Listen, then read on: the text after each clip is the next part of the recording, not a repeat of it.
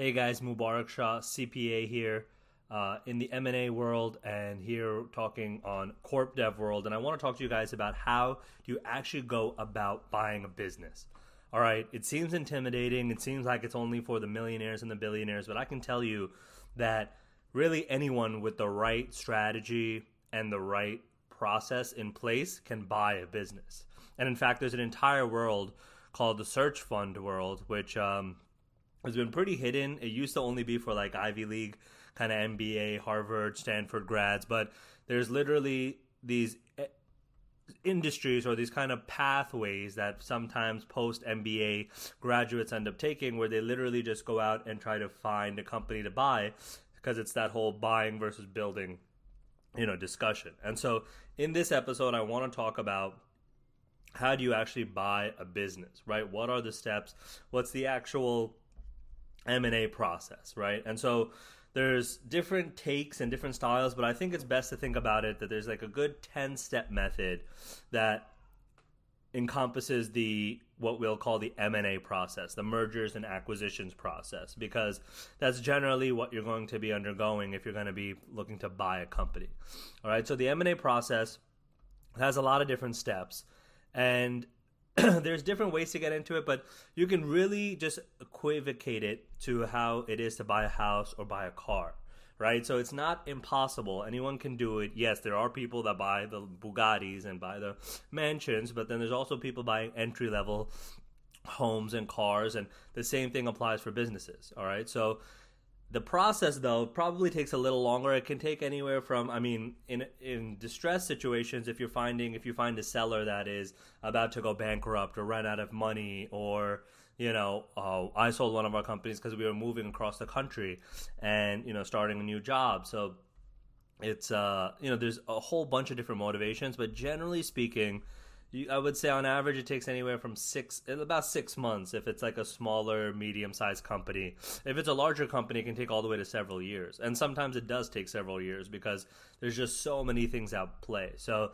in this episode, I'm to just outline the acquisition process from start to finish and go over probably some of the different types of acquisitions and then really go into it um, in future episodes being kind of more deep. But um, this is how corporate development looks at the M&A process or investment banking, but it eventually because of these guys do it full time, they create this kind of process or it's a, a, almost like a workflow.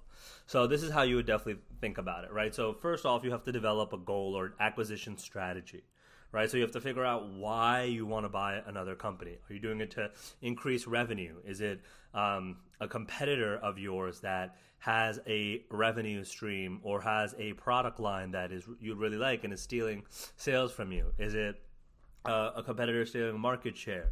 Are you wanting to go into another industry? Um, you know, for example, a lot of people, for example, in the influencer world, right? A lot of people have like their own kind of um, they develop an audience through a newsletter a blog a podcast a video youtube tiktok and then if they get enough money what they might want to do is buy like a software rather than build one from scratch. Or you know larger companies will buy different lines right? But in general you need to have a clear purpose of what you actually are hoping to gain with the acquisition right? Um, so that's the first one. Then you're going to set the search criteria so you basically determine the key criteria for identifying potential target companies. This ranges from anywhere, and you can see this on like um, uh, in, in in the show notes. I'll put some resources for like search funds and just kind of these acquire type like PE funds, they'll tell you what they're looking for, right? So they'll have usually a revenue requirement or an EBITDA requirement, definitely. So, um, you know, whether it's 500k plus or 100k in EBITDA, which is basically like profits, but you're you know not including interest, taxes, depreciation, amortization. Um, you know we can do a whole nother episode on that in the future. But essentially, um, there's other specifications and criteria like what industry are you looking to buy? What geographic location are you looking to buy in? What customer base do you want? Are you looking for B2C? Are you looking for B2B? Are you looking for only enterprise? Right? So all of these different all of these different criterias kind of impact what direction you're going to end up going in. All right, and then now it's kind of like running a sales process. So for those of you who have been in sales, you understand. But the funny thing though is that people outside of sales who've never done sales don't actually understand how methodical and scientific and kind of how difficult it is really. Um, and so, you know, I, am an M&A CPA, but I've done stint in sales. I've worked in software companies, and I still love sales to this day. I do cold calls when I can, and cold emails, cold outreach. Like it really is a game changer. But in general, what you have to really do is create a list for potential acquisition targets. So now that you've kind of come up with your criteria, you now have to start going out. You look at these um, maybe online websites, BizQuest, BizBuySell, look at Craigslist, talk to business brokers. I'm going to do a whole extensive episode on business brokers too, because that is, they're kind of like, if you think about the real estate industry, the real estate agent, when you're buying a house, right, you're going to talk to a real estate agent most likely. Um, that's what a business broker is. And so it's pretty interesting. It's kind of like business brokers help you buy and sell companies, and investment bankers really do the same thing, but there's kind of like an echelon in between. So, for example, like from like if a business is selling and has EBITDA of like zero to maybe like a million dollars or two million dollars, you can usually use a business broker to get that handled, right? Then anywhere from like two million to five million, you can probably use like an M and A advisor or something of that nature. Some some business brokers go into that, but really, as you start getting north of five million, that territory becomes like the investment banks. So it's almost like a professionalized manner of buying and selling companies. But um, that's kind of what ends up happening, right? So, step one, we developed the acquisition strategy. Then we kind of identified the criteria, and now we're making a list, right? We're going to figure out what targets we're having. And there's different resources for this. Obviously, you know, I, I kind of got this kind of take from Corporate Finance Institute, so I want to give them credit. Um, but then the fourth step is called basically acquisition planning. So now this is where you're going to get make contact with one or more of the companies and line up a meeting, start having set initial conversations, right? So you're going to, you know, it's, it's not, it's just like anything in sales. You don't necessarily want to come right off the bat and say, hey, I'm interested in acquiring a company. But typically, what I advise clients is to kind of go out there, start you know you can do some type of mailer approach an outbound approach for when you're for maybe 80% of your target that fit your criteria. Like you'll just do uh, cold uh, uh, outbound emails and linkedin and just kind of do a, a reach out maybe a mailer campaign a text campaign where you're literally just straight up asking like hey if you're ever in the mode to sell your business or if you want to know what your business is valued like that can be a tactic to get it. But when you're being very strategic and you have maybe a set list of a potential acquire that you want to make like maybe it's a business in your hometown or in a town you like like it's a really good company you like the brand you want to own that company right? If you have that much of an initiative which only maybe say 50% of buyers end up having you know it's uh, more strategic buyers like corporate development will probably have this more so. But in some worlds, like in the search fund world, where these guys are fresh Ivy League graduates, they're they have they set their criteria of maybe like EBITDA ranges, maybe industries, but they're pretty open and they're pretty widespread with what they're looking for, right? So then, after you make this initial contact, right, what's going to happen is that there's pretty there's some usual steps in it. So, like, if you work with a business broker, before you kind of get any information on any company, you'll be forced to sign an NDA. And obviously, you know, it is what it is. That's the non disclosure agreement. Basically, you're just not going to go out there and put somebody else's business stuff.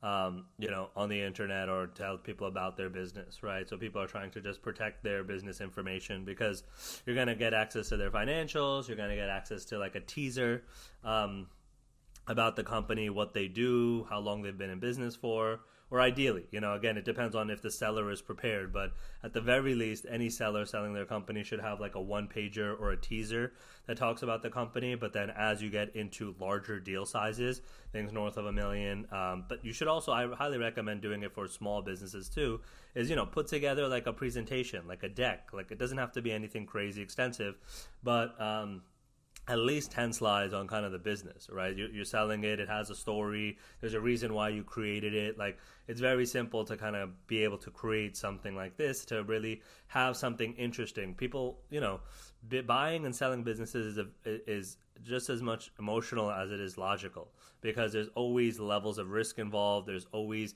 you know, it's not just it's very rare to find a company that just has like perfect financials and a great profit and everything is kind of automated, right? You're going to need to have some emotional involvement with it. You don't know what's going to happen in the future, right? So essentially what'll happen is that after you make initial contact and the conversations go well, usually what we see is like two or three conversations here.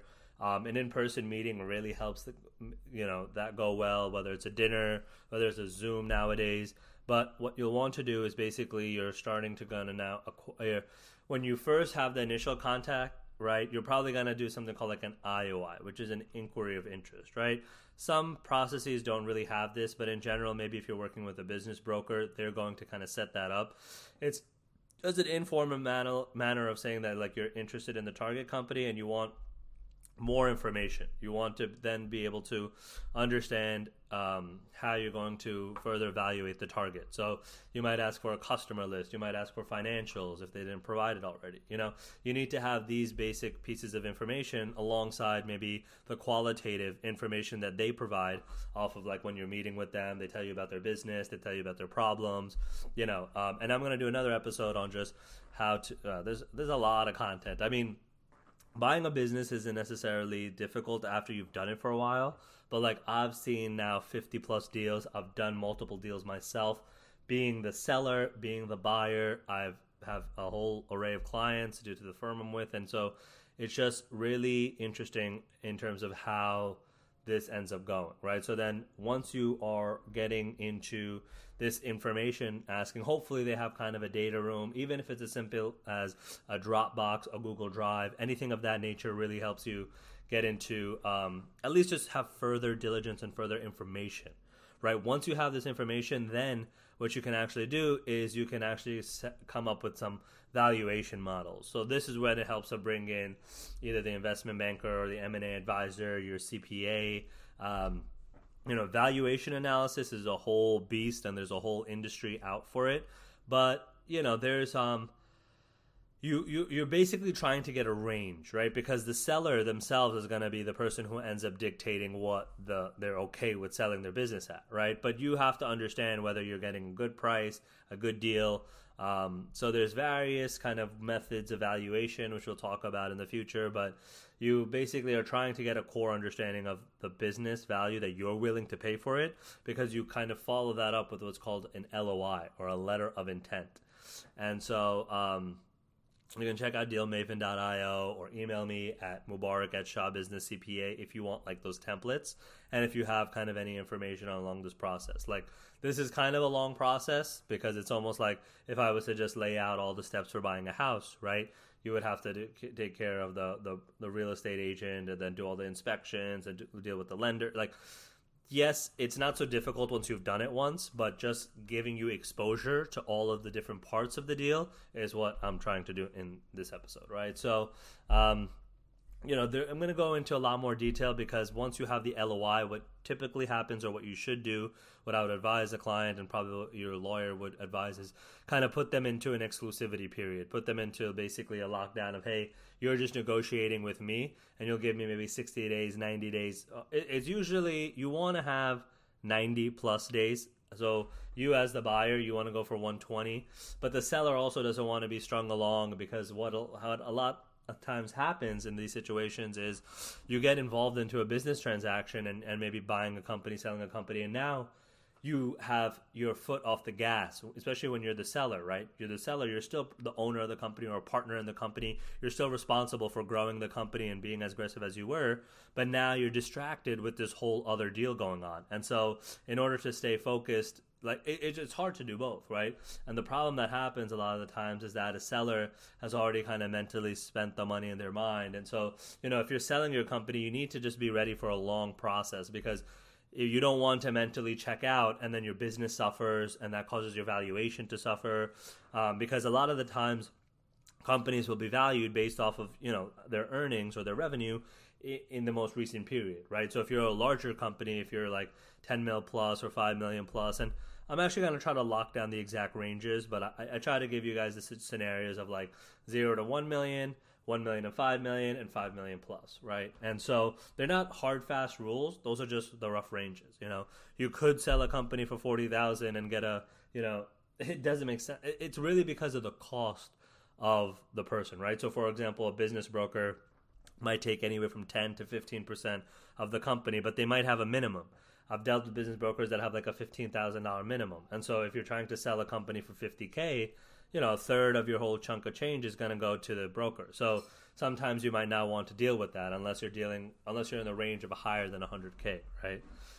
So, um, now going a little bit kind of closer to the end, right? Once you've sent this LOI and they've accepted it, and now you're in an exclusive period, this is when you can do the M and A due diligence, right? This is what I have a lot of exposure to, and you definitely want to have your CPA in here. You want to have your lawyer.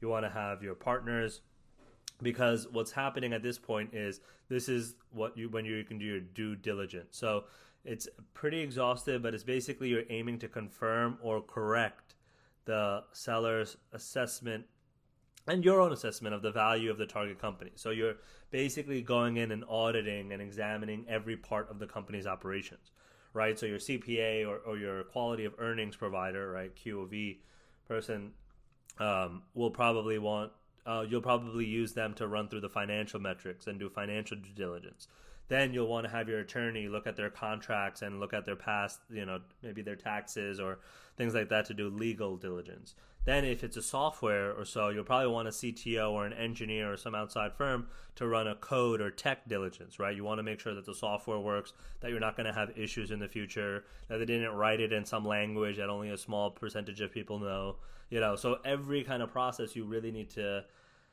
due diligence in because you are going to end up having this company, right? You're spending a substantial amount of money typically to be able to acquire this business. And you just want to make sure that everything that it's being advertised as is actually true, right? So you're not being kind of taken for a sucker, you're not being played, you're you're going to be getting what you're hoping you're getting, right? So this is why you get that 60 days minimum, I would say, but you want 90 days, 120 days because it takes time. You really need to dive into all the pieces of the company. And depending on the size of the company, a lot of the times they might not have the right reports or the right databases or the exact kind of information you need. So you kind of have to work with them with digging out the information, and you know, and that's why sometimes it almost becomes easier as you become as you're dealing with larger acquisitions because typically or hopefully it's less messy, right? They have a CPA in house that does their bookkeeping, that makes sure their accounting is right. They have high, you know, higher standard and higher salaried and higher paid individuals and senior executives that have made sure that they have kind of their, you know, I's dotted, T's crossed, things of that nature. So then finally nearing the end, I know this is running a little typically longer, but I have a feeling that really diving in and giving you guys the right value that I want in these episodes, I think, you know, I think we're going to need to deal with a longer average episode duration. So just putting it out there. But in general, nearing the end, step eight, I would say, is like the sales contract, the purchase and sale contract. Sometimes it's called SPA stock purchase agreement, or sometimes called an APA asset purchase agreement, right? Depending on the type of deal that it's actually happening. So hopefully if everything's gone well and, and again the, the ratio here is crazy right sometimes you'll you'll hear people talking about they had to reach out to 2000 businesses to be able to get you know 100 conversations you know which is a 5% co- conversion or so which isn't bad and then you know, from that 100, only 10 wanted to even kind of sell or even have the interest in selling, you know, and then out of those 10, only like five were okay with, um, with even the valuation that you predict predicted, or it's probably two out of the 10, probably two or one even, right? So it, it, it takes time. It, it takes a whole bunch of, you know, it's like, it's like sales. It's a numbers game, but yes, you can kind of, strategize and kind of figure out how you want to acquire this business. But then finally, you'll put together the sales and purchase agreement, which is usually drafted up by the lawyers that'll determine the actual final contract for sale, right? So after months and months, you know, maybe six months on talking initially and vetting the company and then a couple months of due diligence, you know, that's why this whole process can end up taking a year without it anyone feeling like it's delayed. Like sometimes people, a lot of times you feel rushed with um, with the time because you there's so much information and so much diligence that needs to be done because you want to be comfortable that you just spent you know this your millions of dollars on a, on a worthwhile asset on a worthwhile business right? So i'm going to do a whole nother episode on the actual on, on two things left. There's obviously the financing strategy which is like you know when you're buying a home your lender right they come to the table at the close to be able to actually finance the deal. So that is a whole other topic. And then finally, once you actually close the deal, right? Yes, awesome, congrats. But now is when the real work starts. So the M and A deal is actually the easiest part because now it's when you have to actually run the other business, or you have to figure out how the management teams of the target and the acquirer are going to work together, right? Are you going to merge the firms? How are you going to take over the new company? So that's really when the whole deal starts. So yeah, I mean, I know there was a lot in that. Each each step that I just laid out of that ten step M and A deal process can probably be talked about and laid out for hours and hours. And we're going to be doing that in future episodes. But if there is a specific interest that you have, feel free to reach out to me via email at Mubarak. That's M U B A R A K at shahbusinesscpa.com, or you can check us out at dealmaven.io. Hope to hear from you soon. Take care.